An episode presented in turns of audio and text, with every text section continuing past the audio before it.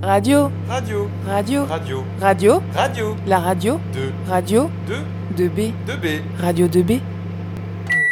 Maintenant, place à la chronique de la République de Marie et Clément. Vous êtes sur Radio 2B. Alors bonjour, nous aujourd'hui on est là pour vous présenter euh, le, dans les chroniques de la République le sujet des citoyens de la politique sociale. Alors tout d'abord, qu'est-ce que le dialogue social? Le dialogue social, c'est ce qui permet le fonctionnement d'une entreprise. Euh, il s'organise dans le cadre du Conseil social économique où siègent notamment les représentants syndicaux. La détermination de la représentativité des organisations syndicales et patronales euh, permet d'apprécier leur capacité à négocier et signer des accords collectifs. Le dialogue social a permis aussi en deux ans des avancées concrètes comme par exemple euh, sur la réforme des retraites, la formation professionnelle ou encore la sécurisation de l'État. La loi relative au dialogue social et à l'emploi a été validée euh, le 13 août par le Conseil constitutionnel. C'est une décision qui ouvre la voie à une rénovation en profondeur du dialogue social dans notre pays et œuvre en faveur de l'emploi de l'activité.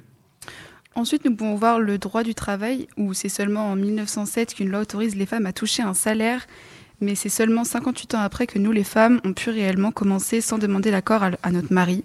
Mais malheureusement, l'homme est encore une fois plus avantageux. Les femmes gagnent beaucoup moins que les hommes, mais enfin, en 1972, on égalise nos droits en touchant le même salaire, mais c'est pas le cas partout. Plus on avance dans le temps, plus les femmes se battent contre leurs droits pour s'égaliser. C'est encore le cas aujourd'hui. La mesure s'inscrit dans le cadre de la loi pour la liberté de choisir son avenir professionnel, adoptée en lecture définitive le 25 juillet 2018 par l'Assemblée nationale. Elle prévoit parmi ses principales mesures, avec les réformes de l'assurance chômage, la formation professionnelle de l'apprentissage et l'égalité salariale entre les femmes et les hommes. En, 2001, pardon, les lois Génisson euh, renforçaient la législation en obligeant de négocier sur l'égalité professionnelle au niveau de l'entreprise et aussi au niveau des branches. Ensuite, l'égalité homme-femme en entreprise n'est pas la même que ce soit dans les salaires, dans la société ou dans les postes de travail. Les hommes ont généralement un salaire plus élevé que les femmes pour le même travail. On verra plus souvent des femmes dans les bureaux, alors qu'elles ont la même capacité de travail que les hommes sur le terrain. Les femmes vont être plus sous les remarques des hommes, en particulier les femmes au foyer. Comme peuvent dire les jeunes, la place de la femme est à la cuisine.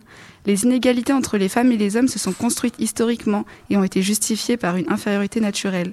Dès l'enfance, les êtres humains se sont mis dans des cases oui, où ils sont parfois obligés de se forcer d'être dans la normale pour correspondre à l'enfant idéal. Cette différence se retrouve aussi chez les adultes dans la vie professionnelle au niveau des salaires où un écart très important est remarqué.